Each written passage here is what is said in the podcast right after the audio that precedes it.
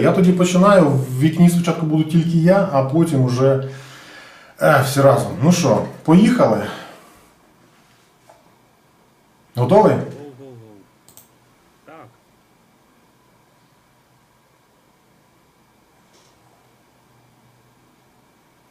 Друзі, всім привіт! Ви на каналі Токар.ua, мене звуть Назар. Ми сьогодні робимо вечірній теревені, вечірній стрім. Мене сьогодні в гостях е, Іван, він програміст, е, який спочатку поїхав з України до Сан-Франциско, деякий там кілька років там жив, працював, Е, працював і жив успішно. І після цього повернувся до України. Я познайомився із ним також на Ютубчику. І я хотів би розпитати його про те, як так сталося, чому так вийшло, скільки заробляють програмісти, як вони там живуть, що взагалі за життя у Сан-Франциско, і порівняти його із Києвом. І е, отже, привіт, Іване, радий тебе бачити сьогодні тут. Е, Привіт, навзаєм. Напишіть, будь ласка, в е, чатику в Ютубі, чи чути добре, чи видно добре, бо е, можливі різні варіанти. І ставте туди питання до, до нас у чат. Якщо буде щось цікаве, я час від часу туди заглядатиму і також ці питання передаватиму е, співрозмовнику. Отже, е, Іване, ти жив собі жив в Україні. Наскільки я розумію, ти вже багато років займаєшся програмуванням. Так? Розкажи коротенько, як взагалі ти до цього прийшов і чому ти туди звинтив до штатів. А, ну, це така досить нетривіальна історія.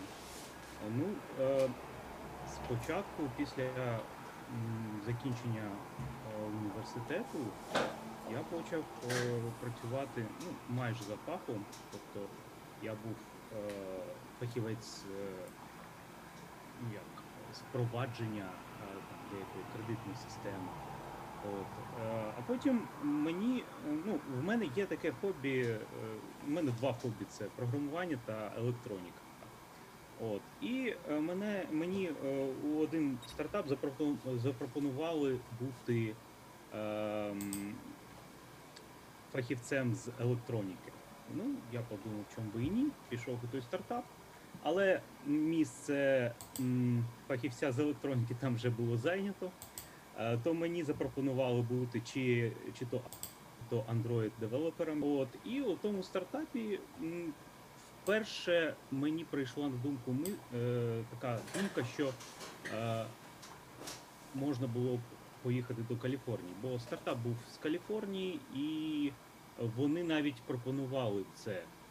Сказали, Вибач, Іване, одну секундочку. Люди пишуть, що поганенько чути. Можеш якось ближче до мікрофону або вище рівень? Бо я чую нормально, а от люди пишуть, що поганенько. Так, ну зараз спробую. Зараз трішечки підвищив рівень. Давай ще. Так. Не, ш- не шкодуй. 1, 1, 0, 1, 0. Один-нуль. Поїхали далі. Ну, отже, отже, е, але потім той стартап розпався. Е, я пішов шукати іншу роботу. Е, ну, так, продовжив працювати iOS девелопером у інших компаніях. Ну і е, десь у 2013 році я потрапив у таку компанію, котра е, дуже тісно працювала з американським стартапом. Е, Це був елементом, наскільки я пам'ятаю. А, От. І вони возили ем, на знайомство команди до е, е, Кремнієвої доліни. Це був, було місто Mountain View. От, і там був головний офіс тої компанії. Ну, тоді вперше я полетів до Сполучених Штатів. Це був кінець 2013 року. А, і тоді, е, як ти знаєш, в країні були такі дуже небезпечні часи. От, ну, наприклад, за ем, Майданом я спостерігав е, вже звідти, ну, коли Мгм. коли я там був. Але ж потім ну, відрядження закінчилось, я повернувся. Ну і в мене така засіла думка, що треба туди перебратися. там бо я там ну, був у відрядженні, бачив, як там все кльово. Е, Це сонячна Каліфорнія, коли ти з е, української зими прилітаєш туди, то це такий дуже суттєвий контраст. От. Ну і я почав, почав працювати над тим, щоб туди перебратися. Ну, змінив десь, ем, десь дві компанії з того моменту. Ну і е, у, який, е, у якусь мить е, поставив себе у LinkedIn таку умову, що я приймаю ем, пропозиції тільки якщо з релокейтом до доліни. З релокейтом Мені до долини. Компанія попалась. Так, так, так. Мені така е, компанія попалась, але вони, вони мені запропонували бути Mac-девелопером, а не iOS. Ну, окей, Mac там не, не так суттєво відрізняється від iOS, щоб не можна було там швидко перевчитися. Ну так, я спочатку два роки працював на ту компанію з України. От, поки вони мені, робили візу. Віза то була H1B, і ем, фішка тої візи це лотерея. Тобто е, ймовірно один к трьом. Ну, Мгм. на той момент була. І у перший, перший рік я не виграв, а у другий рік я виграв, і вони мене перетащили до Каліфорнії разом з моєю родиною.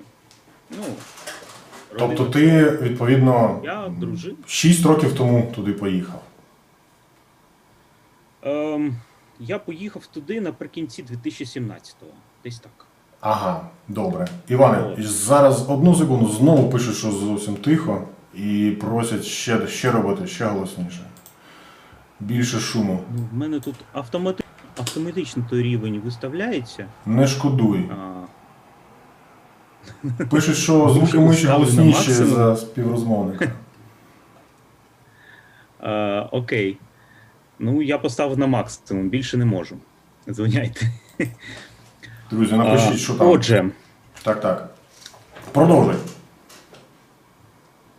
Отже, став я працювати там на ту компанію. Е, ну, це була така типова каліфорнійська компанія, де pets-friendly офіс, де е, там посеред е, роботи в тебе по офісу можуть бігати діти або кататися на самокаті, е, там собаки можуть бігати. Е, ну, взагалі, то такий дуже friendly офіс. Він був у. Ем, у будівлі, що колись ем, належала до DreamWorks. Тобто у, у тієї будівлі робили Шрека. Розкажи по- докладніше, що за офіс, е, який там стиль життя, стиль роботи. Ну тобто там видавали безкоштовно якісь там фрукти, овочі, був більярд, була сауна. Як це все працює? Ну, е, там був. е, Ну, е, там спочатку були е, триразові обіди. Ну, три, триразові це мається на увазі понеділок, середа та п'ятниця. От. Як а потім е, зробили обіди кожен день. От. Ну, це такий шведський стіл, тобто привозять якусь тематичну їжу. Там, наприклад, один день мексиканська їжа, один день китайська, один день індійська, один день там якісь гамбургери. Е, от. Ну, таке бувало. І ну, просто у визначений час ти маєш бути на кухні, щоб е, тобі щось е, з цього е, лишилося. Це все безкоштовно. От, Там був, е, звичайно, це все безкоштовно. Е, Там була вело, велопарковка, тобто я їздив до офісу на велосипеді. Це було десь е, біля 40 хвилин. Треба було крутити педалі. Але все по велодоріжках, все там дуже безпечно, цивільно та таке інше. А потім там так, е, цей ця будівля вона взагалі ем, належала Гуглу. Тобто ми орендували її у Гугла. Е, і інші будівлі вони були гугловськими. Е, тож е, е, ми користувалися перевагами того, що е, в нас там був, наприклад, свій басейн, можна було там піти на тренажери, там на скалодром. Все це теж було безкоштовно. Тобто, кожен бажаючий мав таку, показуєш ту картку, тобі дають рушника, там ну і можна займатися чим завгодно. А скільки Ну, людей тобто, працювало у вас на Е, офісі? е, Офіс був десь на 200 персон, десь так. Ну, На це- 200, це ну не маленький, не маленький. Ну а е, ні, не, мал- не маленький. Ми тоді розробляли VPN, VPN-клієнт, е, VPN-сервер. Ну, це все для. Ну, це, це був не корпоративний, а для е, простих е, користувачів. То ти мені можеш ну, сказати, так, чи можна довіряти. VPN? О, ну як сказати? Ем, ем, можна трішечки е, зменшити загрозу того, що тебе е, хтось прослуховує. Тобто VPN, він, ем, наприклад, дозволить е, тобі, щоб е, там відкрита е, точка доступу десь у Макдональдсі не, не могла там твої паролі та якусь. е, іншу інформацію не могла отримати. Але, Але все одно ж VPN все одно ем, отримає. Всі ці дані. Е, VPN все одно їх отримає. Так. Е, Якщо у цього VPN клієнту немає яких, якихось домовленостей з, е, з різними службами, то, ну, мабуть, це буде безпечно до точки, з якої там твій трафік виходить з того VPN. Добре, Ну, а якось от е, завжди, завжди у всіх VPN, мені здається, без виключення, пише, що жодних логів, там, жодної статистики.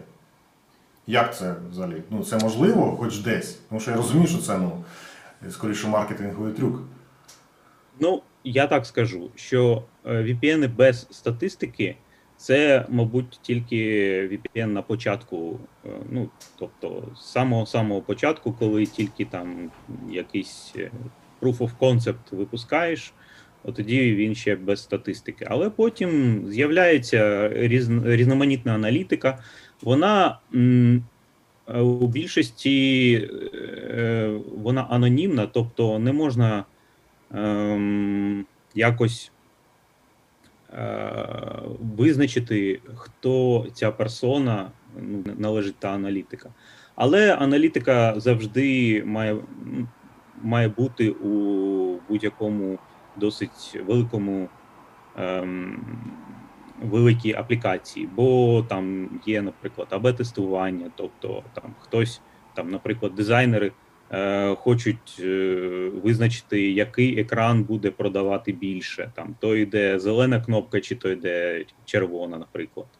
От. І будь-яке таке тестування, воно має якось збирати ті, ті дані. Ну, тобто, це буде, наприклад, статистика, от там м, користувач із зеленою кнопкою м, нажав її, чи користувач з червоною кнопкою промотав її, наприклад. От такого плана анонімна Ну, тобто це такі собі вона, класичні- вона завжди є. Класичні A-B-тести, тобто для того, щоб розуміти, що краще продає, Ну, так, цей так, лендінг, так. чи цей лендінг. Окей. Ну, Тобто- взагалі, взагалі, більшість тестів, е, більшість тестів вони, е, е, вони е, для того, щоб е, покращити продажі. Чи може VPN зберігати у себе твій пароль, який ти вводиш? Дуже таке просте і ламерське питання. М, Якщо це пароль від, е, наприклад, якогось е, сайту там з HTTPS, то ні, не може, бо цей пароль е, він передається вже в захищеному вигляді. Тобто він шифрується у браузері і потім ще дошифровується VPN. Ну і навіть якщо десь на боці VPN ну, той трафік, то він не ну, він все ще буде зашифрованим.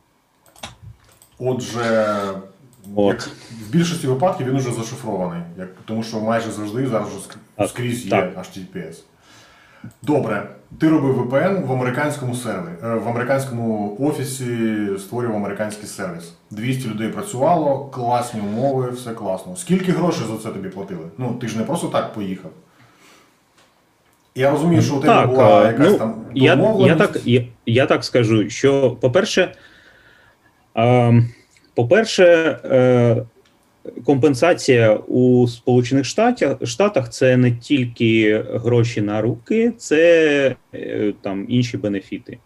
Це може бути страховка, це може бути е, можливість придбати за зниженою ціною акції компанії. От, е, і це може бути там якийсь бонус, наприклад. Мгм. Ну, коли ти переїжджаєш до Сполучених Штатів, то будь-який роботодавець намагається дати мінімум, котрий е, дозволено з законодавства. За, за... не е, законодавством на той момент. Так, так.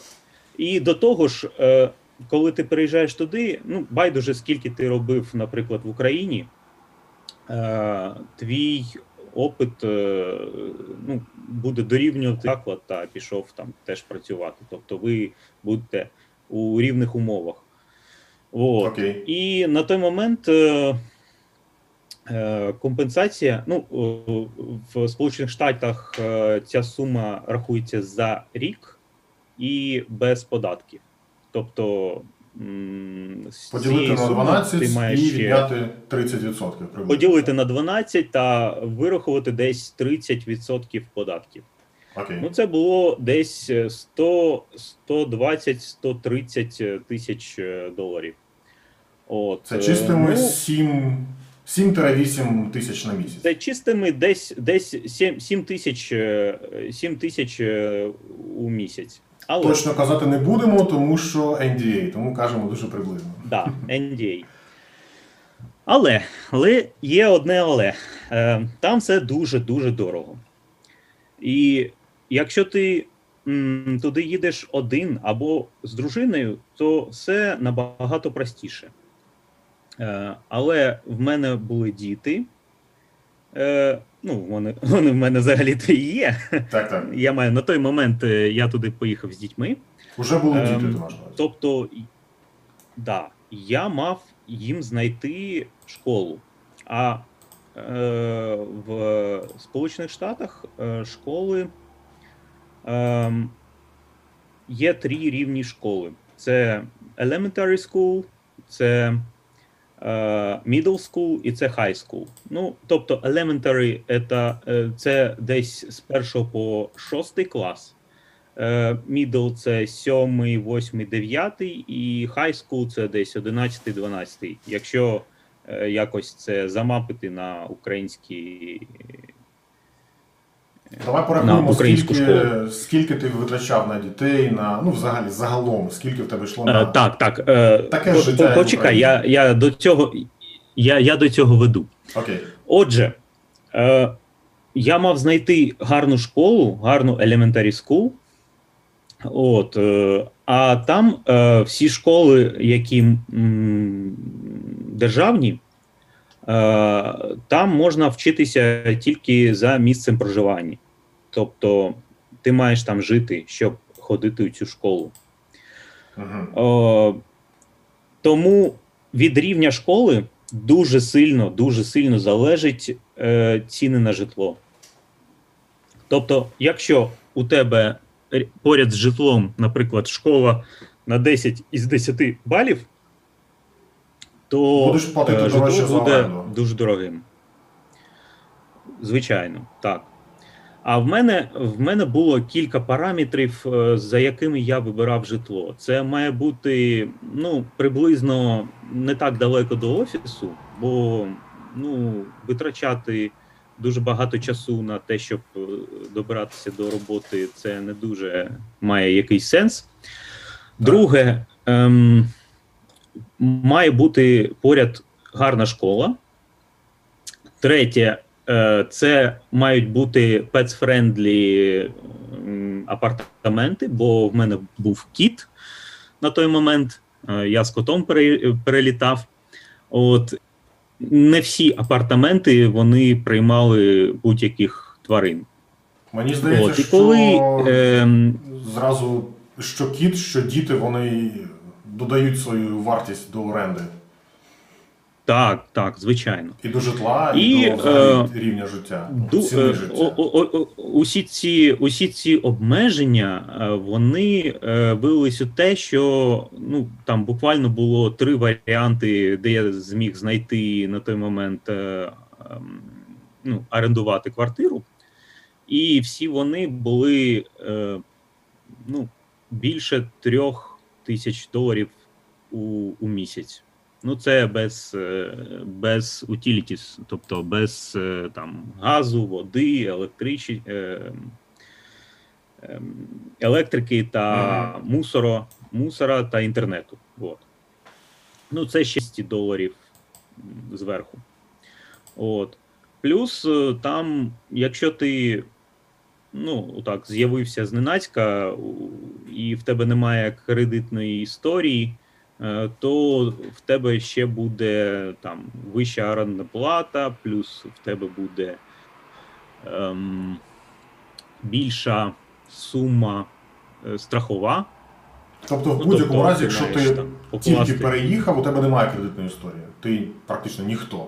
немає кредитної історії, і е, тому е, навіть орендодавці будуть е, віддавати перевагу тим, в кого, в кого вона є.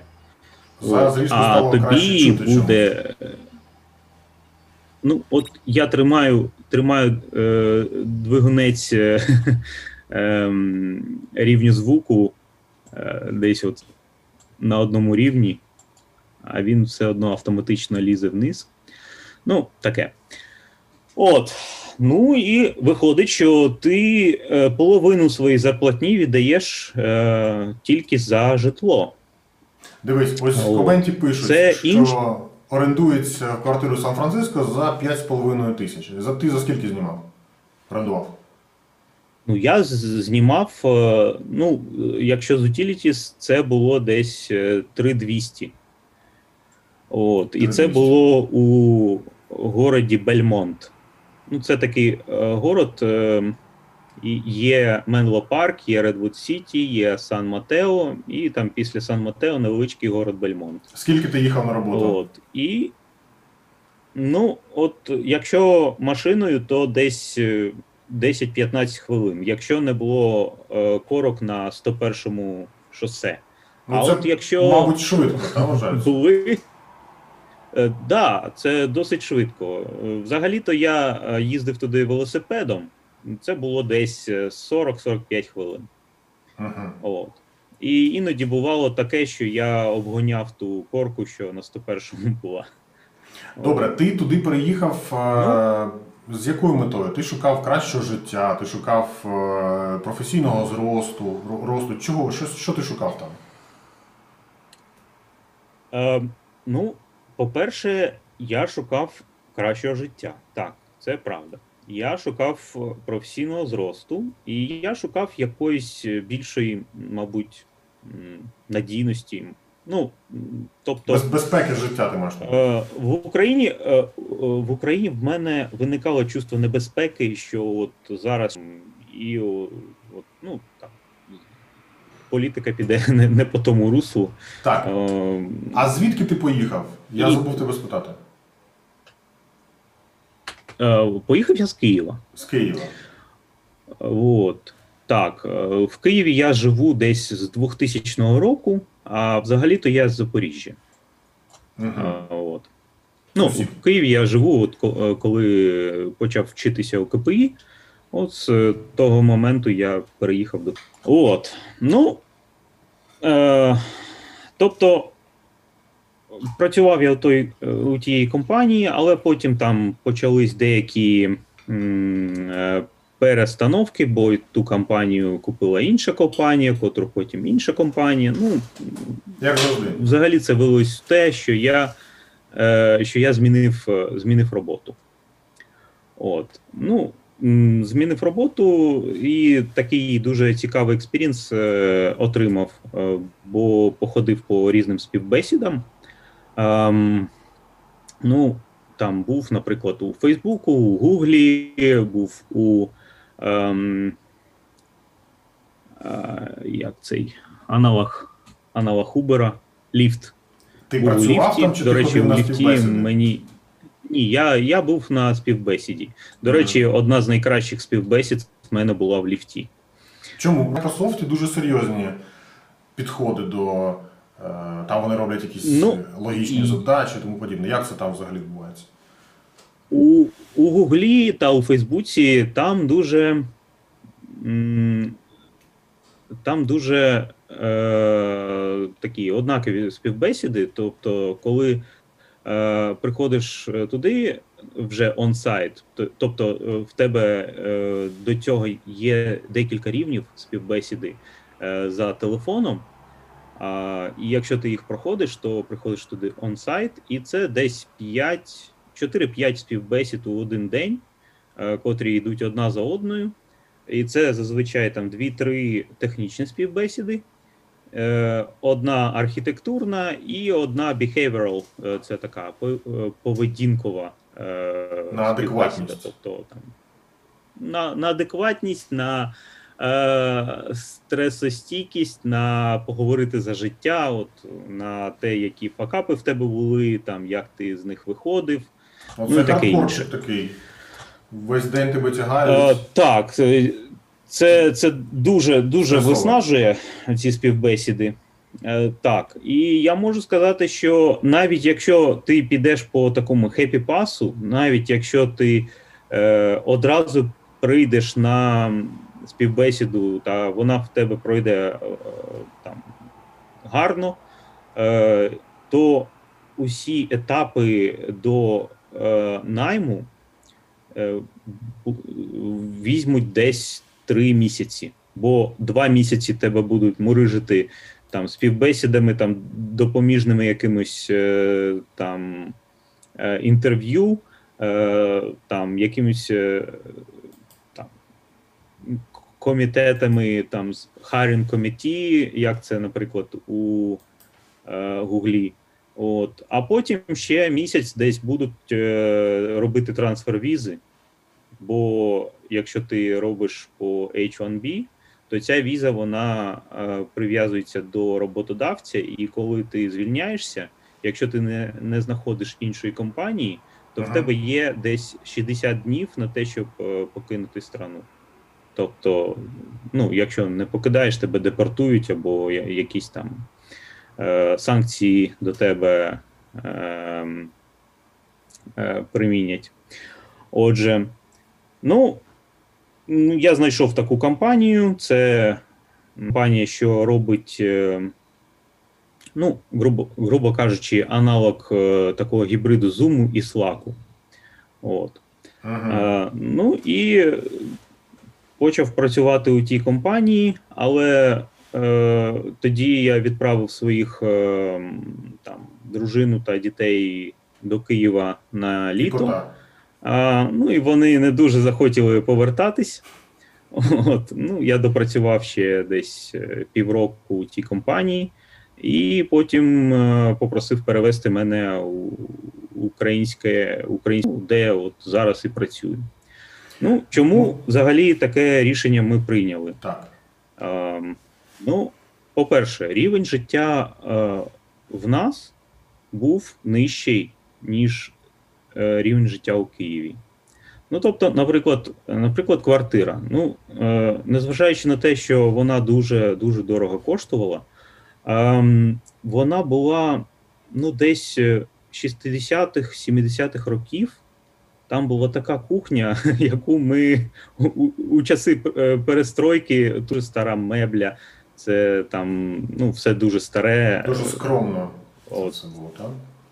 Дуже дуже скромно. Проблеми, наприклад, з опаленням. Тобто, коли зимою там е, хотілося якось нагріти апартаменти, там був один хітер десь е, біля входу в кімнату.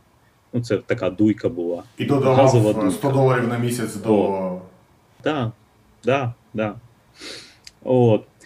Потім е, мені довелося пережити декілька пожарів, пожеж у Каліфорнії. От, наприклад, дуже така е, велика пожежа була у 2018-му восени.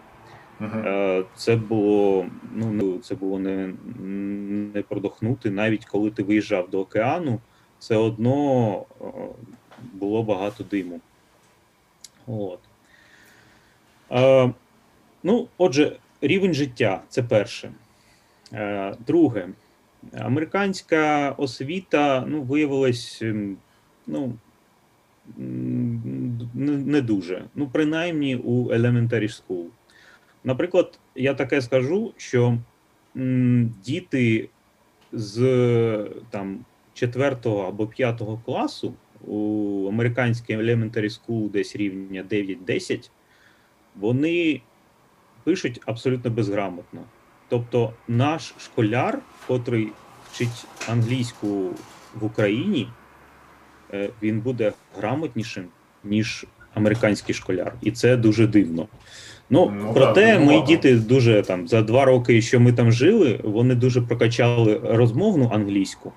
От, але з писемною англійською все ж таки, от е, у наших школах поки що краще вчать, е, ніж, ніж там. А Ну, як діти себе знайшли там? Тобто у тебе робота, офіс, зрозуміло, ти там у тебе немає часу на це. Як діти, чи вони соціалізувалися, адаптувалися до соціуму, до мови, до іншої культури, чи вони були чужими? Е, так, так, вони соціалізувались. Ну, е, старший, донька старша, їй було там важче, а молодшому він тоді у перший клас пішов, йому було набагато легше, і англійська в нього зараз е, краща, без акценту. Ну, е, е, з американським акцентом, отак. От.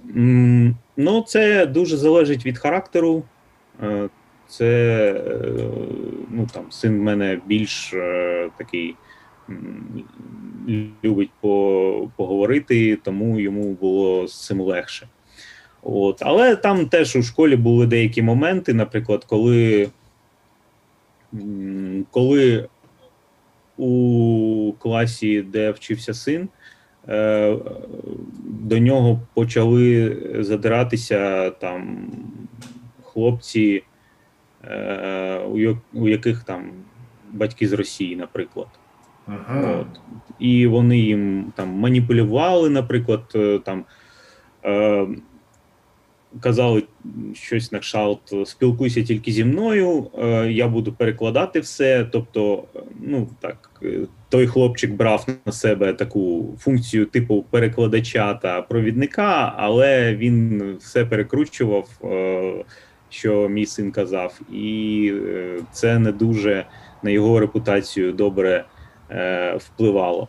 Е, Потім на другий рік е, ми е, попросили принципал, ну це директор школи, Директор щоб е, нас перевели до класу, де немає е, російськомовних е, дітей, щоб е, дитина була більш так. е, Це як в Україні.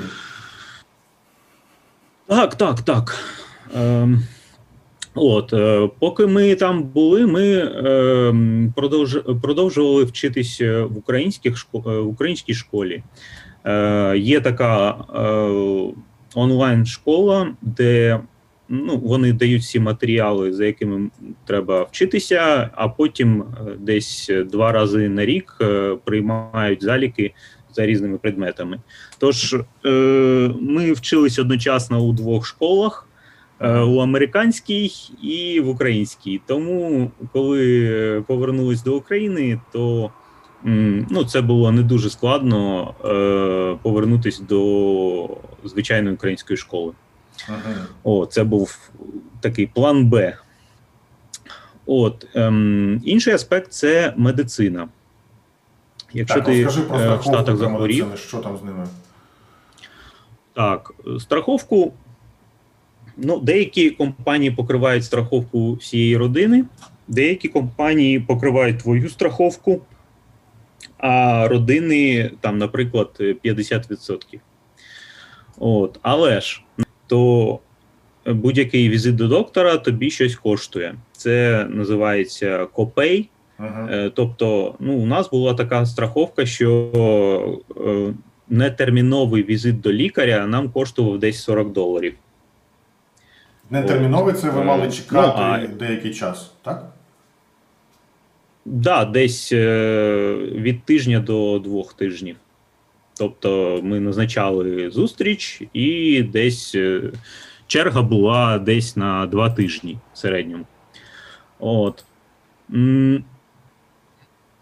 Якщо це мало бути, наприклад, терміново, наприклад, одного разу там мій син порізав собі пальця до, до кості, і ми мали його у emergency відвести, то це коштувало цей копей був десь 150 доларів.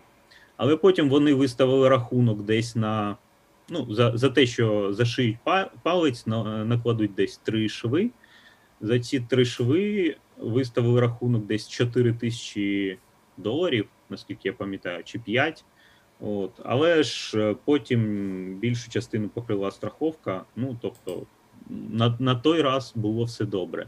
Але за е, словами деяких знайомих, е, о- оце лікування це завжди лотерея. Ти ніколи не знаєш, і тобі, ну, я за своїм е, о, о, досвідом скажу, що ти ніколи не знаєш, е, скільки буде коштувати послуги, що тобі е, надасть медичний заклад. Це Тобто, навіть якщо ти питаєш, а скільки, а, а скільки, а скільки це коштує, а скільки це коштує, вони кажуть, ми не знаємо, ну потім подивитись у рахунку. От, Ага. Ну, десь так. І навіть коли ти там телефонуєш страховій, вони теж кажуть, питайте у медичного закладу або щось, щось таке. Ну, взагалі, то е, як можуть, е, відверчуються від е, прямої відповіді. От. Ну і е, от ти відвідав е, медичний заклад, а потім е, сидиш як на голках, бо може бути, наприклад, якийсь доктор out of grid, ну тобто не, не в мережі, що покривається страховою, Ага. або якась послуга може не включатись у страхову. Наприклад, тобі мо- можуть зробити ультразвукове дослідження, і воно буде покриватися страховою. А розшифровку цього е, результатів цього дослідження ти маєш оплатити сам, і воно Окремо. буде коштувати тобі, наприклад, 600 доларів. От. І взагалі, е, ну, тобто, медицина там, ну, це можливо, е, там і можуть там собра- зібрати по шматочках людину після аварії, наприклад. Але от щоб, наприклад, там дитина з температурою, щоб піти до лікаря, ти 10 разів подумаєш, а чи Ага. треба туди йти. Е, Бо потім ну, це, це завжди така лотерея виявляється. Ну і, наприклад, от е, у сина м, е, виникли проблеми зі стоматологією. Стоматологія там зовсім жахлива, бо всі місцеві їздять до Мексики робити собі е, зуби, а всі наші їздять до України, бо е, переліт. е, До України життя тут, послуги стоматологів та повертання туди, це все ж коштує дешевше, ніж робити зуби там. Ага. От такий парадокс.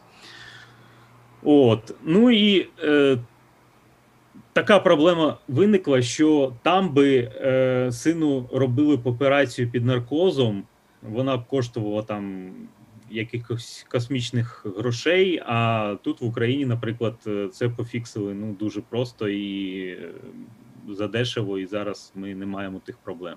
Ага. От. Тобто ти Ну, мав тобто працювати там, е, місяць на те, щоб синові поремонтували зуби. Так, так, так. Страхова тобто, не покриває зубів. Там е, зазвичай е, страховка, що надається е, разом з медицинською страховкою, вона покриває деяку невелику суму. Наприклад, на всю родину е, вони можуть покрити, наприклад, там 6 тисяч доларів на, на всіх. На місяць. От. А в тебе один візит буде там коштувати тисячу, наприклад. Ну, це те, що буде стоматолог виставляти ем, страховій. і воно дуже, дуже швидко згорить, ти навіть там нічого такого не зможеш собі- зробити. От. Ну, отже, друге це медицина. Медицина, страховка. Так. ш- Так, так. Що ще? Потім там, наприклад, е, е, та ж оренда, вони регулярно підіймають ціни. Отже, ти е, заключаєш контракт, наприклад, на, на рік. Якщо ти його розторгаєш, ти платиш штраф за це. А якщо ні, то після, після того, як е, той контракт завершується, е, орендодавець зазвичай на е, там 200-300 доларів підіймає оренду. От у нас теж так вийшло, що нам то так зненацька піді- е, підняли оренду, а Мгм. зарплати не, не підіймали. От. Е, ну, тож, тож така ситуація. Ну, плюс ем, ну, виходило так, що е, при той зарплаті, що я там отримував, е, в мене не залишалось ніяких е, таких зайвих грошей. Ну, залишалось те, що залишалось, воно якимись е, випадковими е, халепами вони з'їдалися дуже швидко. Все, що відклав, захворів то кіт. швидко. Да, все, е, захворів кіт, там штука баксів. Е, Там е, пробив колесо, маєш е, поміняти там одразу два колеса, це буде там 600 баксів, наприклад. Там щось затарахтіло в машині, ну теж маєш, маєш там тисячу доларів відстігнути. Ну, тобто, ми жили в результаті ми жили в ноль. При вдвічі меншій, ніж у Каліфорнії, біль, більш ніж вдвічі меншій е, зарплаті у Києві, Мгм. е, ну, якось е, залишалось набагато більше. Якось крутилися. От. А до цього, до цього ще можна додати те, що, наприклад, квиток від е, Сан-Франциско до Києва, е, якщо ти його е, покупаєш дуже заздалегідь, він коштує десь близько тисячі доларів на людину. Тобто для родини з чотирьох чоловік це буде 4 тисячі доларів. А якщо тобі треба терміново полетіти, то це десь 4 тисячі на, на людину. На одну людину. Е, Самі дешеві е, білети, що нам доводилось купувати, вони коштували десь 750. Оце найдешевші білети, що за все е, життя там ми покупали. Отже, Мгм. Наприклад, щось трапляється з твоєю родиною у Києві або в Запоріжжі, і ти, ти маєш якось швидко відреагувати. Ти не можеш цього зробити, бо просто немає е, ніяких грошей на те, щоб е, купити білет. Мгм. От, і ти застряг там, ти нічого не можеш зробити. А якщо там якась халепа потрапляється, наприклад, тебе звільняють, ну як в класичних американських фільмах, там з картонною коробкою з твоїми речами І на вихід обов'язково кактус Е, має бути. і, і, і кактусом, так. То, то це е, е, взагалі якась жопа виходить, бо е, знайти нову роботу це три місяці, а в тебе є тільки два місяці на те, щоб е, якось е, розрулити свої діла та знайти іншого роботодавця, що візьме твою візу. І До того ж, е, на H1B один віза вона не дозволяє. Так, так. Е, До того ж, е, H1B віза вона не дозволяє працювати дружині. Тобто, це ну, така дуже ненадійна система виходить. Бо, ем, ну, якщо за візою немає, не має працювати дружина, то все залежить тільки від тебе. Це дуже там велика відповідальність, і не все від тебе залежить. Та, умовно кажучи, Бо компанія може все, що хочеш, розпастися. та може щось статися, і вся сім'я буде залежати від однієї людини. Це нестабільно в цьому сенсі. Мені так здається. так, так, так. Е, Я Ну, бачу в чаті, Да. Я бачу в чаті, ось нам написали дуже цікавий момент. Е, В нашому будинку в Сан-Франциско дві квартири. Будинок з дерева має двіч, майже 100 років. Квартиру згори власники продали минулого року за півтора мільйони доларів. Район Каухолоу. Як ти можеш це прокоментувати, Іване? Квартира півтора мільйони в дерев'яному домі. Ну, це досить нормальна ціна для Сан-Франциско, бо там ну, така нормальний дім буде коштувати десь 2 мільйони.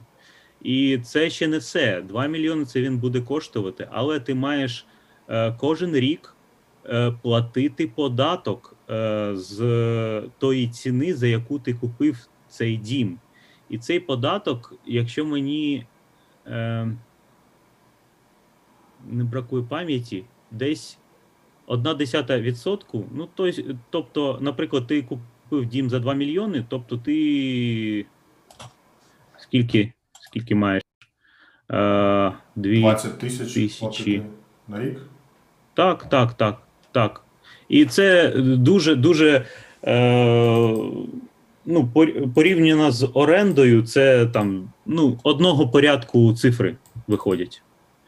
Тобто, е, навіть купувати там е, нерухомість не дуже має сенс. Е, ще не має сенсу е, це тому, що коли в тебе є школярі, е, котрі е, зараз вчаться, наприклад, у elementary school, і ти живеш в непоганому районі, але це через там 2-3 роки вони мають піти у middle school, а middle school е, у тебе в area буде там десь двійка-трійка, наприклад. І І тобі доведеться Е, кожні багато- 2-3 роки міняти, продавати житло і купувати. Так, так, так. В такому Е, випадку. Тобі доведеться здавати своє житло для того, щоб е, знімати житло десь в іншому місті, щоб твоя дитина ходила у гарну школу. Е, Я чув таку штуку, І що там американці є... так, так і роблять. Я чув таку штуку, що є зонування по регіонам. Це ж ти мені розказував, що е, є місця, які через 5, 10, 20 років затопить океан. Через те, що піднімається постійно рівень Е, води. Так. І так. там житло коштує там- дорожче. Розкажи про це, як це взагалі працює? Ой, ну там не все так не все так просто, але е, так, там є райони, е, що знаходяться на рівні океану. От, і е, одного разу у парку, що називається Coyote Point, я бачив таку надруковану на 3D принтері е, таку ем, силует міста, де показано, які е, області будуть затоплені, коли рівень океану підійметься. А він підійметься, бо в нас є глобальне потепління. От. І там дуже багато районів буде затоплено. Просто. От. І Плюс, тому е, там можна купити постійні- дешевше, постійні- але це тимчасове житло, так би мовити. Тимчасово, так. Е, Ще там є землетруси. Там регулярні землетруси, і навіть коли ти вибираєш житло, ти маєш е, дивитися тектонічну карту, е, дивитися, на чому буде стояти твій участок. Тобто він стоїть там на скалі, чи стоїть на піску, чи стоїть десь на рівні моря. От, і від цього теж залежить ціна. Ну, тобто, там Е, там так багато параметрів різних, коли ти щось вибираєш, що ну, це е, дуже, дуже складна задача. Ну і е, я ж кажу, це ну, навіть як. Е, е, навіть якщо ти купиш е, ту землю, ту, той дім, той участок, е, ти будеш е, платити десь, мабуть, навіть більше, ніж е, коли ти орендував те житло. Тому Тобто виходить, що якщо двадцятка- орендують. Якщо двадцятка на рік приблизно, так? За 2-мільйонний будинок, то окрім тіла кредиту і відсотків, ти ще будеш платити приблизно, і це в найкращому випадку 10% від зарплат, від зарплатні своєї. Віддавати за податок за Ну житло. так, а, а, е, ті, е, от, от я так скажу, там е, м, гарно себе почувають е, ті, хто е, придбав нерухомість е, за часи, коли вона була дуже низька в ціні. Тобто вони ж платять е, від тієї ціни е, на момент покупки, і Ага. е, та ціна е, вона за законодавством не може е, різко змінюватися. Тобто, навіть якщо вона буде підвищуватись, вона не має підвищуватись більше, ніж там на якийсь відсоток у рік. Тобто там Ага. то, чи то 5, чи то 10 відсотків, ну десь десь так. Добре, дивись, е, там ось От. е, цей регіон, він дорогий через те, що туди приїхало багато програмістів. Програмісти е, там це нова, нове золото, та вони отримують багато грошей відносно і тому подібне. Е, як щодо інших регіонів? Ти, у тебе є досвід життя в якихось інших штатах, в інших, на іншому узбережжі, наприклад? Чи ти тільки ось там в долині живеш? Ні, я в інших штатах тільки трішечки подорожував Невадою, Аризоною, і це, мабуть, все. Але Мгм. те, що я бачив в Аризоні, ну там якось е, досить е, сумно, бо це така пустеля, десь е, на обрії там е, бачиш якісь вогник, вогники резервації індіанців. Е, і це так. Ну, ми коли там їхали чер... е, до Гранд Каньйону, то е, дуже боялись того, що в нас е, там щось станеться з машиною, та ми залохнемо у цьому middle of nowhere. Посеред нічого. Це да, да, да. Ем, тут е, у чатику пишуть, е, пишуть, що таке відчуття, що це пропагандистський стрім. Не їдь і навіть не пробуй їхати до США, навіть не думай про постоянку. так. Я таке скажу на це, що все залежить від того, що в тебе є наразі. Тобто я знаю людей, що переїхали, наприклад, е, з Донбасу, і це там просто чоловік і жінка. І вони обидва мають е, робочу візу і нормально працюють, і навіть не думають повертатися до України. Але ж я знаю і іншу родину, там батько з трьома дітьми, котрі не, про, е, не змогли прожити більше півроку у Сполучених Штатах. Тобто е, там градація дуже велика, і все дуже залежить від того, е, які в тебе параметри е, є наразі. Ну, тобто, там ти сам, ти з дружиною, яка у вас професія, які у вас візи, чи є у вас нерухомість е, в Україні, чи немає, чи є у вас взагалі щось, е, яка там ситуація у тому регіоні, звідки ви виїхали, ну і таке інше. Тобто Е, Каліфорнія тобто не для є всіх. дуже різні різні історії. Е, Так, так. Я наполягаю на тому, що комусь це буде дуже класно, дуже класно туди приїхати. Е, Особливо, якщо ти, наприклад, стартапер, шукаєш інвесторів та таке інше. Якщо ти ем, одинак інженер або там тільки з дружиною приїжджаєш, теж нормально. Але от діти вони дуже дуже змінюють ситуацію на, мабуть, навіть на протилежну. Тобто, от е, зараз, навіть не дивлячись на політичну ситуацію в Україні, я почуваю себе тут набагато спокійніше, ніж почував себе оці два роки у Каліфорнії. Добре, тоді давай підсумуємо, чому ти повернувся. Ти сказав, що там були деякі плюси мінуси. Е, Що тебе чекало тут в Україні? Куди ти їхав? І чому? Тут, ну тут, е, тут в мене є своя квартира, тут в мене є своя дача, є машина. Е, За це все не треба платити кредит. Е, І я якось ну, повернувся сюди. Тут, е, наприклад, за ті гроші, е, які ми витрачали у Каліфорнії тільки на гімнастику або на кунг-фу для дітей, я можу е, винайняти десь е, 5-6 різних репетиторів та працювати над освітою своїх дітей. Мгм. в них є дуже багато позашкільної активності, і, і до речі, до речі, те, що ми там вчилися е, на у віддаленій українській школі це дало якийсь е, experience е, дітям, як зараз от вчитися у період такого локдауну із е, віддаленим навчанням. Діти вже Це були готові до цього. Теж досить цікаво. Так, так. е, як це кажуть, е, ми займалися цим, коли це ще не було мейнстрімом. Не було мейнстрімом. От. Люди Так, ставлять. е, друге, це медицина. так, Так, так.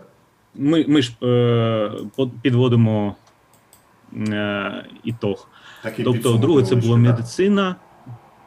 Підсумок, так. е, Рівень життя, медицина е, і така собі невпевненість е, у завтрашньому дні, е, велика відповідальність е, і неможливість е, навіть зібрати якусь там суму е, для того, щоб там рухатись далі, наприклад, зробити там перший внесок на ту ж ем, там, на іпотеку якусь. Е, от. Е, тобто, ну, для того, щоб це все реалізувати, е, ну, ми б мали там провести десь років 5, і, мабуть, наприкінці п'ятого року е, ми вже щось мали б. Але за ці 5 років діти виростуть, діти вже не отримують того, чого могли б отримати тут в Україні, і це вже буде таке е, waste of time. І до того ж, е, є знайомі, котрі там прожили ці 5 років і досі не отримали нічого то- з того, що от я планував отримати. Ну тобто, ми дивилися на реальну таку статистику за своїми знайомими і бачили, що е, ну, більшість не, е, не е, заробляє настільки, щоб можна було наприклад, е, зробити перший внесок по нерухомості. От. Ну, дивлячись на це все, от було таке рішення, що треба, е, треба повертатись, вчити дітей тут, а потім, мабуть, е, якось е, шукати для них подальше навчання десь е, у інших країнах, наприклад. Люди ставлять дуже нагальні Ну, питання так. у чаті. Е, просять порівняти ціни на продукти і на кафе. Умовно кажучи, кухоль пива в кафешці в Сан-Франциско, в кафешці десь у Києві. Ти зараз у Києві живеш, отже, ти можеш порівняти Ну, по гарячим слідам. пиво я не порівняю, бо, бо я взагалі не, не п'ю алкоголь. Але, наприклад, е, ну, добре поїсти е, у середньому кафе у Сполучених Штатах це буде десь 25-30 доларів. На В Україні людину. це ну, на одну людину. Так, це десь 10-15 доларів, якщо брати е, кафе ну, того ж рівня. Тобто е, в 2-3 рази дешевше буде. Якщо брати ем, продукти в магазині, то е, все буде там дорожче рази в 2-3, якщо ти не береш це оптом. Бо там є такий магазин Costco, де можна закупатися оптом, і тоді ціни, ціни будуть е, більш-менш подібні до тих, що в Києві. Ну, можливо, там рази в півтори десь дорожче, е, але не більше. Е, Але е, це все має такі наслідки, що частину з того, що ти придбаєш, ти маєш виконати, бо воно просто не дотягне за терміном придатності Мгм. до, ну, до свого кінця. А як щодо якості на Е, ці- фрукти, овочі, крупи, ось все останнє. Фрукти якість, якість там дуже висока, якщо брати в нормальних магазинах. Е, е, Якщо казати, наприклад, про заправку машини пальним, то це десь, е, десь ті ж самі ціни, але там е, ціни змінюються. Наприклад, нафта впала, і там ціни одразу пішли вниз. Нафта піднялась, ціни пішли вгору. Е, У нас не сильно вони в Україні я, е, я, я бачу тільки, що ціни йдуть вгору. Але десь, е, якщо перевести літри в галони, долари в гривні, то приблизно, ну так, е, якщо брати середню ціну між цими коливаннями, то десь буде однаково. Потім дуже дуже е, дорогі послуги. Наприклад, підстри, підстригся перу, е, там, послуги перукаря у такій дуже-дуже ну, недорогій е, перукарні будуть коштувати десь 30-35 доларів. От. Тому ми один раз це подивили, на це подивились, і за 35 доларів купили машинку на Амазоні і, і робили, е, були самі собі перукарями. Вона в нас досі є, і в локдаун вона дуже виручає.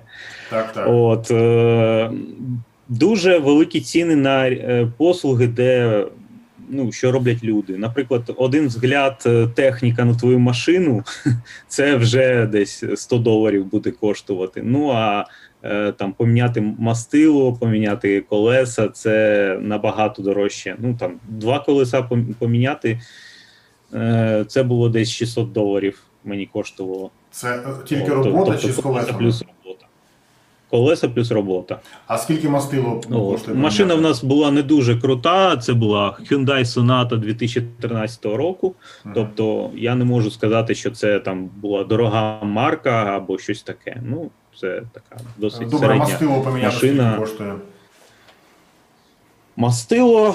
Е, перші рази воно нам коштувало десь баксів 300, а потім е, вони, ну, як постійним клієнтам, знизили це десь до 150, 130-150 доларів, десь так. Мгм. От. Потім, ну, да. Ну, податки, е, крім, до речі, крім податків, е, що ти маєш платити зі свого достатку, ти маєш ще платити податок штату на всі продукти, що ти е, покупаєш в магазині. Там в магазинах, до речі, е, ціни без е, цього податку. Для Каліфорнії це 9,5%. Е, Це ну, аналог українського ПДВ. Мгм. От. Тобто, крім 30%, е, ти ще платиш десь 10% додатково за все, що ти е, покупаєш у магазині. До речі, е, з цього приводу я пам'ятаю, якось Задорнов такий був собі гуморист, казав, що вони без калькулятора нічого не можуть порахувати. І який він молодець, коли він там всю ціну порахував без калькулятора. Але ж я на це скажу так: там ціни вказані без податків, і ти ніколи не знаєш, на який е, товар в тебе є податок, е, на який товар в тебе немає податку, на який товар, там, наприклад, риба, е, на, на неї додатковий податок до- додається. Тобто, а на деякі товари місцевого походження, наприклад, немає податку. І от ти просто не знаєш, тому ти навіть не вмій і сказати, яка буде фінальна вартість е, твоєї покупки. Тобто е, Задорнов був неправий. Ну, не тільки в цьому. На програмістів. Програмістів не вистачає, люди хочуть ставати програмістами, люди хочуть грошей е, і тому подібне. Давай розкажи коротенько, або не коротенько, як хочеш. Розкажи, як стати програмістом із свого досвіду, і чи варто це робити. А, ну, по-перше, про варто. Е, я можу сказати, що не варто йти у програмісти е, із-за того, що тут багато платять. Бо якщо це, ця робота не буде приносити тобі задоволення, е, то це буде ну, витрачений час. Е, ну і е, я так скажу, що робітники, котрі не получають від цього задоволення, вони набагато гірше працюють і вони не досягнуть того рівня, котрий можна, можна було б досягти, якби це тобі подобалось. Це перше. Е, Друге, якщо хочеш чомусь е, такому навчитись, е, треба просто придумати собі проект якийсь і Так. почати його робити. Ну, тобто, придумуєш, ну, е, в мене є, наприклад, ем, знайомий масажист, у минулому, котрий е, ну, мені запропонував. Е, у мене тоді проблеми були зі спиною. Мгм. Він запропонував мені курс масажу за те, що я йому розповім, які бувають it спеціальності, як туди потрапити, що треба робити, і так, Так. далі. Ну, я погодився на це, і от е, зараз він вже е, відмовився від практики масажиста. Він вже працює десь там Java розробником, наскільки я пам'ятаю. Тобто ми втратили хорошого масажиста і отримали поганого Так, ми, ми втратили, втратили хорошого масажиста та отримали програміста. Не знаю якого, але програміста. Е, Отже, що я йому порадив? Я йому розповів, які є напрямки, там, наприклад, е, фронтенд, бекенд, embedded, е, там якісь, якась системна розробка, веб, отакої, отакого плану. От, і я йому порадив придумати собі проект та почати його виконувати. За моїм досвідом, найкраще працює тактика ем, практика, теорія, практика. Тобто, коли ти щось намагаєшся зробити, в тебе щось не виходить, ти починаєш е, шукати інформацію, починаєш ем, ну, гуглити це, е, щось знаходити, е, читаєш, як це має було бути правильно, і потім знову робиш. Ну, і Вчишся потім знову робиш, е, натикаєшся на якусь, на якусь проблему і знову, знову щось шукаєш. Мгм. Оце е, коли ти е, робиш щось практично, це буде найкращий е, досвід, і це залишиться у голові е, на досить довгий час. Ти так учився? Це, ну, е, ну, я так, я десь так вчився, але я вчився для, для мене це тоді хобі було, бо я почав вчитися ще коли був десь у третьому класі, тобто, ну, це ще у 90-ті роки. От, е, ну, я там писав під спектрум ігри, потім на 286-му там теж якісь там графічні програми робив, е, 3D якесь своє- своє писав. Е, Але тоді не було ще інтернету у нас, е, у мене навіть телефону не було.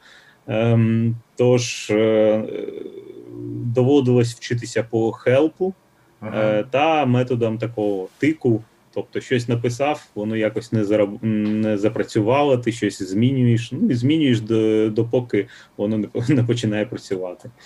От. Але Так. потім, е, потім я почав брати участь у, лім- у олімпіадах е, з програмування. Там у 11 класі навіть вийшов на всеукраїнську олімпіаду та у себе в області взяв перше місце. А, Потім інститут, е, теж факультет інформатики та обчислювальної техніки. Е, З приводу, до речі, вищої освіти, я можу сказати, що вона допомагає систематизувати знання. От я не можу сказати, що там прям вчать програмуванню, але вони дуже допомагають систематизувати знання, е, зробити таке підґрунтя під е, те, що ти робиш. От. Ну і плюс, е, наприклад, H1B візи ти не отримаєш, якщо в тебе немає магістру, наприклад, е, з Computer Science. Мгм. От. Тобто, це теж має роль. Ну, наскільки я знаю, е, німецьку Card теж не отримаєш, якщо не маєш е, профільної освіти. Мгм. Тобто, формально. освіта все ж таки. Так, так, освіта все ж таки вирішує.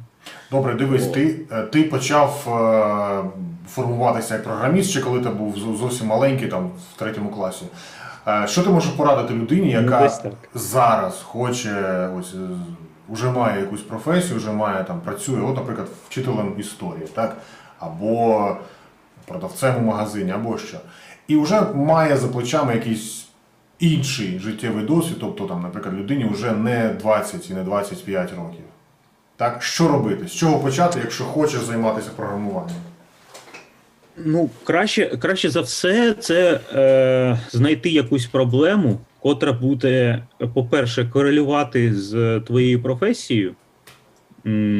І якось е, мати вирішення у програмуванні. Ну там, наприклад, е, той же масажист, у нього був такий проект: це сайт е, на тему реабілітації е, хворих після інсульту, наприклад. От, там з різними порадами, і він сам його плив, він сам його писав, в нього виникали питання, іноді він щось мене питав. Ну а потім він пішов як trainee у одну з е, українських компаній. Я не знаю, чи то він джун, чи то він мідл зараз. Ну, мідл. От. Угу. Ну тобто, треба просто брати і щось робити. Тобто, ти нічого не вийде. Е, треба, треба брати і робити якийсь проект. А чи є якийсь, скажімо так, максимальний вік, далі якого вже не варто туди пертися? Е, ні. Я так думаю, що ні. Бо, е, наприклад, у школі у мене був вчитель фізики, у нього йому було десь більше 60 років, і він це е, то, тільки тоді вперше там взяв мишу в руки. І ми, я, я пам'ятаю, як ми його вчили користуватися мишкою, як ми вчили його клікати. Але через деякий час він теж в нього прокинувся інтерес до програмування, до е, взагалі комп'ютеру, що можна з ним робити. Е, Мгм. Тобто, я так кажу, що обмежень за віком не існує, але треба ем, е, розуміти, що е, чим старше ти е, становишся, тим, е, ти, тим е, важче засвоювати якусь нову інформацію. Ну, я це навіть по собі е, замічаю, бо е, десь 10 років тому мені було значно легше е, там, розібратися у якійсь новій мові або якомусь новому фреймворці, або щось таке. Зараз це е, становиться важче. Ну, можливо, тому що пам'ять переповнюється, я не знаю. Е, бо зараз, щоб щось запам'ятати, треба щось трішечки забути. От. Ну, але е, ну, на якомусь рівні е, можна це засвоїти у будь-якому віці. Добре. А, основа це англійська мова. Наскільки я можу взагалі судити, що без неї, в принципі, нікуди. М, Так, так, англійська мова має бути. До речі, Принаймні на рівні, на рівні читання інструкцій, на рівні читання мануалів е, та якихось е, книг. е, Ну, такий, так, такий технічний рівень має бути. Мені- Але я не знаю, як, як це яку дати пораду, пораду щодо вивчення мови. Бо ну, все, що я вчив, це була школа, трішки інституту, і потім практика вже у Сполучених Штатах. Як ти можеш оцінити? Ось е, в Сан-Франциско долина дуже дуже багато іммігрантів, дуже багато програмістів, які приїжджають туди за там, довгим доларом. А, як ти думаєш, ти взагалі там зустрічав місцевих людей, які є програмістами, які там народилися і там же живуть і є програмістами? Це популярна історія чи не дуже? Ну, за весь час я, мабуть, бачив двох або трьох таких чоловіків. Е, а взагалі, то ну, місцеві вони краще у ролі менеджера виходять. Бо це ну, якась така американська фішка і е, такий, такий собі, м, мабуть, особливість е, американського, американської освіти. От, от, наприклад, я е, маю сказати, з чого починався день у моїх дітей. Угу. У них був стендап всією школою, і принципал кожен день, перші 15 хвилин, вона збирала їх перед школою, розповідала, що було так, що було не так, е, давала якусь мораль, іноді в деякі дні вони робили клятву американському флагу, в деякі дні вони розповідали, яка, яка ми школа, що ми там інклюзів, е, там ми всіх приймаємо і, і таке інше.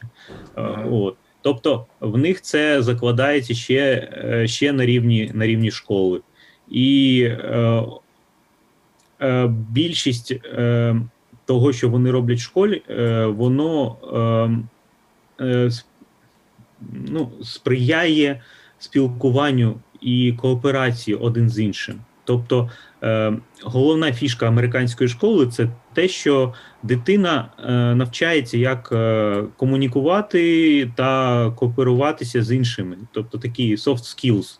Мгм. І оце дуже важливо, і тому от е, американські менеджери вони зазвичай ну вони одні з найкращих, мабуть. Мгм. От. А Тому так, вони е, там, американських програмістів, так, так. Е, американських програмістів я бачив, мабуть, там три штуки. Е, бачив іспанських програмістів, от, бачив там програмістів з Нідерландів, бачив, ну там дуже багато ін, індусів, там дуже багато е, китайців, десь, ну, мабуть, половина, мабуть, каліфорнійців це індуси. Непогано. Десь так. Е, Ну, ну не каліфорнійців, е, е, тих, хто живе у Кре- е, доліні. От десь так. Мгм. Ну, Люди бачать, що в чаті пишуть, що лагає іноді відео. Не знаю поки що, що з цим робити. Я дивлюся на налаштуваннях, ну начебто має бути норм. Е, Буду копатися далі, щоб е, там наступного разу було краще, але ну, зараз маємо, що маємо. Я сподіваюся, що звук нормальний і е, що вам цікаво. Напишіть у чаті, що вам цікаво, що е, цікавий взагалі вам ця тема. Поставте там питання, щоб ми можливо знали про що а, ще. тут, тут було варто питання, коли переїжджали е, з України або в Україну, як перевозили речі. Так. Ну, коли з України е, ми просто брали валізи, а і брали те, що не можемо тут купу, е, там купувати. От. А коли е, поверталися назад, то е, речі, що не можемо перевезти, ми просто продавали там. А те, що можемо, ми відправляли. Є така е, поштова служба Роксолана, вона там е, з ціни за кілограм вона найдешевша. І є Ага. трішечки більш дорога міст. Ну, вона в Україні відома як міст Експрес. От, вона десь вдвічі дорожча, ніж Роксолана, але вона теж працює. От. Саме цікаве було, коли ми перевозили кота. Бо е, до Сполучених Штатів з котом дуже легко попасти, достатньо зробити йому чіп е, та всі е, щеплення, та зробити справку за там 5 днів до виліту, що кіт може покидати країну. А от е, навпаки, там треба мати справку з е, теж такої прикордонної служби. А вони видають справку тільки е, коли у кота є титри крові. А ці титри крові треба зробити ем, там щось за місяць до виліту, та е, через три місяці після того, як йому зроблять там якесь щеп, щеплення локальне. Мгм. От і коли ми прийшли до ветеринарної клініки, щоб е, в- прояснити це питання, нам ну ми, ми прийшли десь за півтора місяці до відльоту. Е, нам сказали, що все в порядку, все добре. Приходьте за справкою десь за тиждень до відльоту. А за тиждень до відльоту ми е, узнаємо, що е, нам треба ці титри зробити, котрі робляться за місяць, котрі робляться тільки у Сакраменто та у Лос-Анджелесі, до Ага. яких нам їхати дуже довго, бо ми вже на той момент продали машину. От і м, прийшлось вмикати всі можливості е, переговорника та їхати у ту е, службу та розповідати їм, що кіт е, взагалі originally із України, і е, ну, він просто повертається на батьківщину і все таке інше. І нам е, так е, дуже неохоче дали ту справку. А коли ми прилітали в Україну, е, навіть не, не поглянули на того кота на Почекай, а як Тобто- вони, як вони впевнилися, що кіт українець? Вони, можливо, там сказали йому сказати паляниця. Ні, у нас, е, у нас, е, по-перше, е, кіт чіпований був. І чіп він такий, є інтернаціональна база, за котрою ти можеш побачити, що ну, там, місце народження, місце, де проживає хазяїн цього кота, і таке інше. Тобто за чіпом він був українським. Український От. кіт. Ну і в нас були всі документи, там паспорт, е, там додаткові ці справки. І до того ж, ми дзвонили до е, Борисполя, е, щоб поспілкуватися з ветеринаром Бориспільським, і він казав, що нам ніяк, ніяких тих титрів е, нічого не, не потрібно. Тобто тільки е, справка про щеплення і все, і цього було достатньо. Мгм. Ну то виявилось, що е, ніхто е, взагалі не повертається з котами до України. Тобто, в нас був такий дуже дуже рідкісний кейс. А у е, тої служби вони отримали інформацію, що треба для того, щоб е, перевести тварину до України. Вони отримали її з якихось неофіційних, е, неофіційних істочників. Ну, тобто, це, це була така неперевірена інформація. Ну і завдяки цьому нам вдалося переконати тих службовців, щоб вони нам дали ту, ту справку. Мгм. От, от така от крута історія.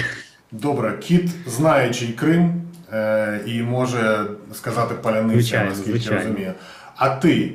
Е, я розумію, що ти знаєш чий Крим, і, і я не про це кажу. Ти з Запоріжжя. та? Я з Дніпра, я розумію, про що йде мова, мені можна. Е, мовне питання. Давай без, е, ось, без розведення срачів, просто твоя суб'єктивна точка зору. Як ти вважаєш? Що, що для нас українська мова, М, наскільки моя- вона важлива? Ну, е, е, з моєї точки зору, українська мова е, для нас це питання безпеки. Тобто, ну, це просто ем, закриває частину каналів з пропагандою. Е, ну, е, є. Е, Почну трішечки здалека. Є такий канал Smarter Everyday. Е, Він, він англомовний. І там ем, ведучий цього каналу казав, що зараз, зараз війна йде у е, деяких е, ем, багатьох площинах. І одна з цих площин це інформаційна. І от е, щоб ем, е, якось е, робити супротив е, цій інформаційній війні, от е, ми маємо е, вводити українську мову, де тільки можна. Ну, я маю на увазі там на державному рівні, у школах, у ем, якихось там сфері обслуговування і таке інше. Е, інша річ, що там спілкуватись можна будь-якою мовою, хоч китайською.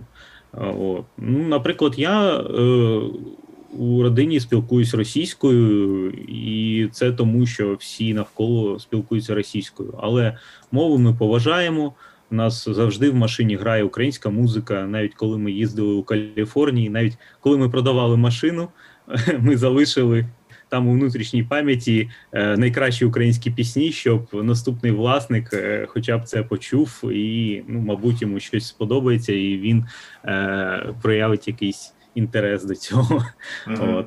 Тобто, ну, десь от таке ставлення до мови. Е, я е, усне спілкування українською не дуже практикую, тому, мабуть, е, в мене багато русизмів, такий, такий собі акцент є. Ти Але, говориш дуже класно. я вважаю, що- питань немає до цього. Ну, і я більш практикую писемну мову, бо там на Фейсбуці в себе я пишу е, е, в більшості українською. А, до речі, хто не знає, у Фейсбуку можна робити мультимовні дописи, тобто можна вказувати якусь основну мову та самому робити переклади на інші мови.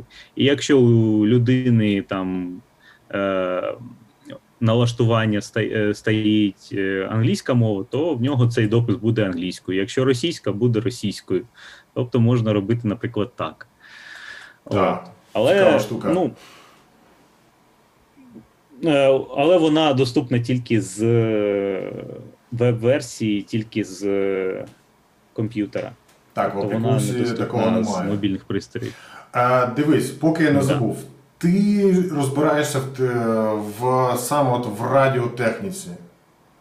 Тобто просто я з жахом бачу, що у тебе з- за спиною знаходиться. Всі оці штуки, е, там акумулятори, батарейки. Я от просто дивлюся і вау, це все Ну. круто. Ти маєш шарити в цьому. Е, так, трішечки шарю. Ну, е, скажімо так, я шарю м, трішечки більше, ніж пересічний е, громадянин, але, мабуть, менше, ніж фахівець у цій галузі.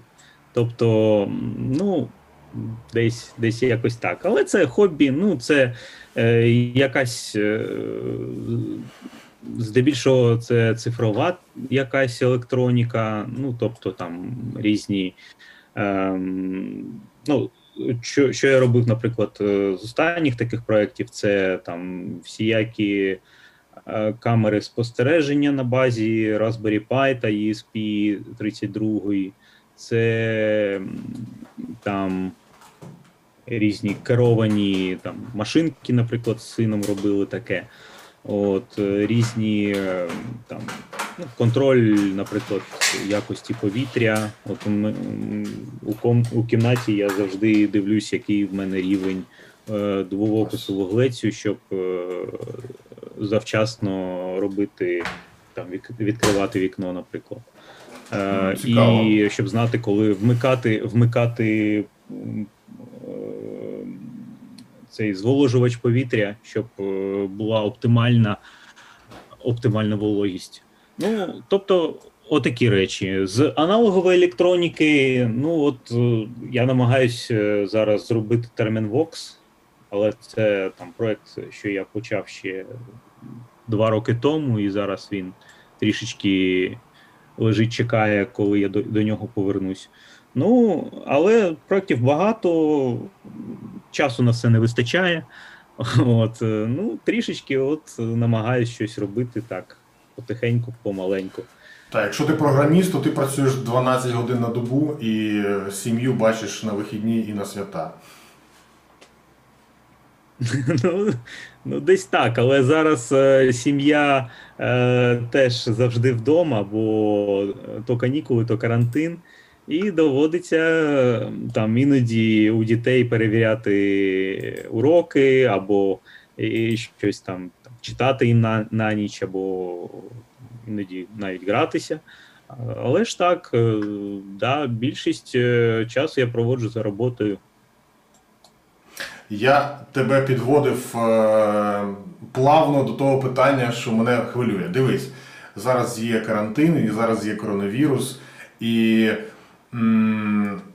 поясни мені, будь ласка, як тупому. Я в цьому сенсі тупий. От поясни мені дуже простими словами, без там якихось технічних подробиць. Є деяка категорія людей, яка вважає, що коронавірус розповсюджується завдяки 5G мережам. Е, ну, чому? От чому саме 5G? Чому не 2, не 3, не 6, які там вже теж діє? Чому саме 5G? Що з ним не так, якщо з ним є хоч щось є не так? Ну, Тобто, ну, Е, що, взагалі-то, що думали ці люди? сучасні, сучасні люди е, сприймають е, технологію як магію. Ну, це якийсь письменник-фантаст, я не пам'ятаю який, але він казав, що дуже м, совершенна технологія вона е, її не можна відрізнити від магії.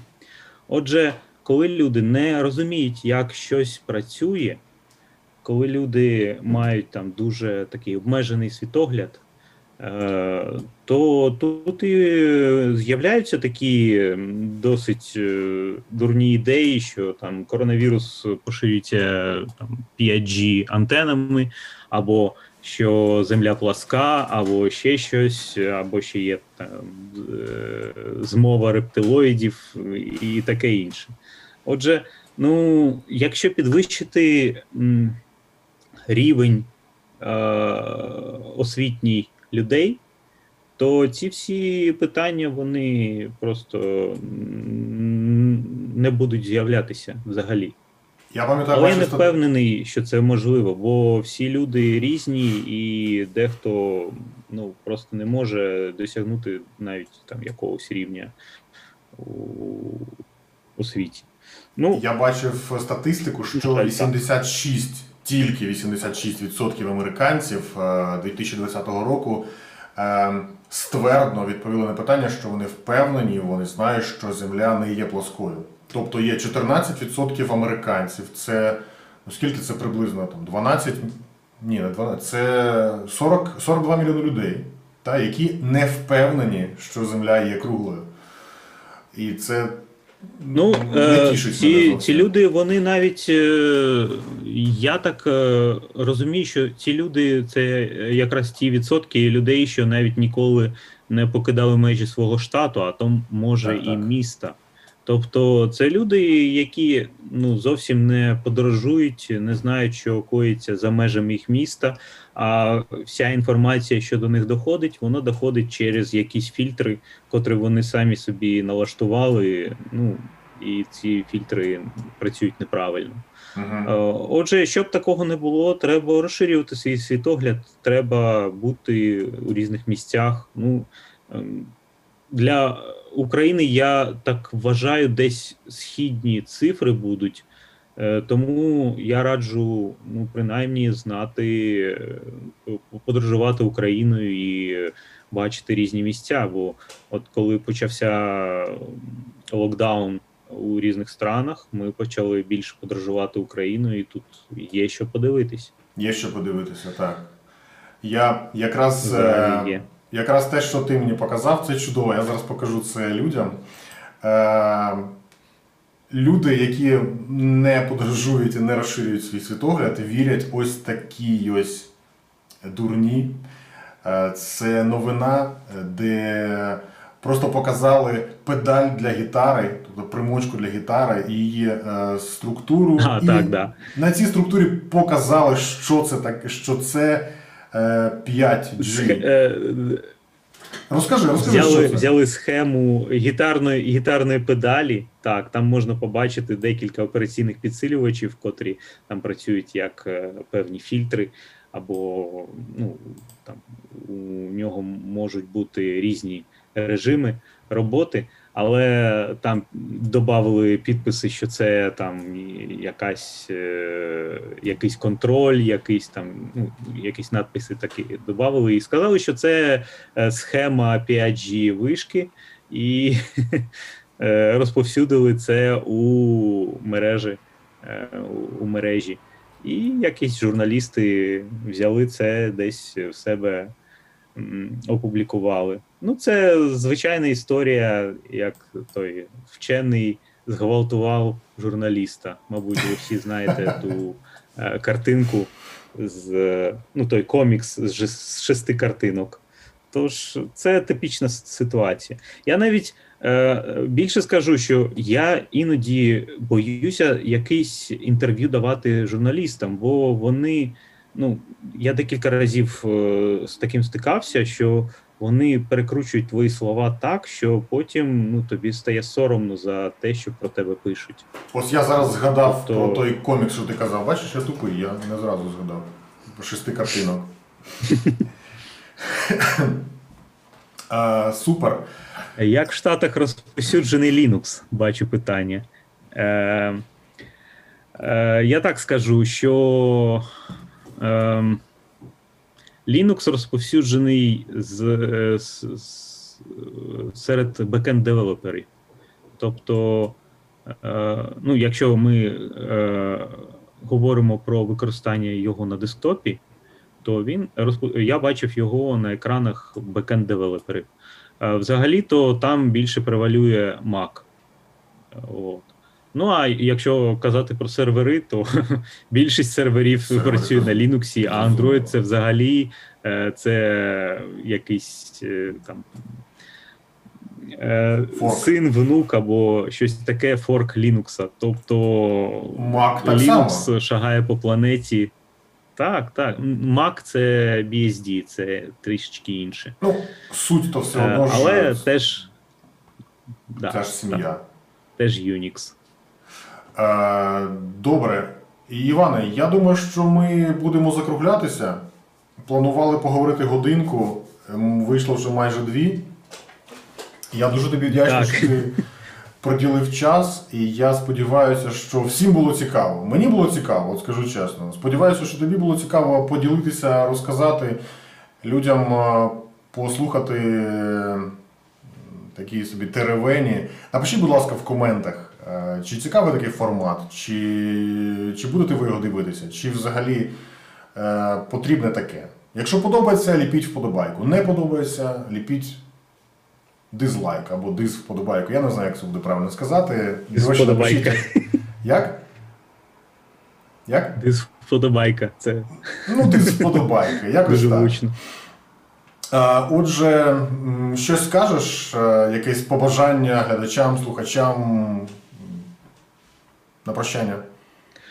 Ну, я можу скажа- сказати лише одне: займатися тою справою, що е, дає вам задоволення. Тобто, ну, це, це єдине, що маєте робити, бо життя одне, і е, займатися тим, що не, не, не цікавить, не подобається, ну не варто. Просто не варто, навіть е, заради грошей. Десь так. Е, Повністю згоден, так і є. Дуже дякую. Е, Всім хорошого вечора. До нових відео і нових тем. Побачимось. Щасливо, Па-па. Так, все, я.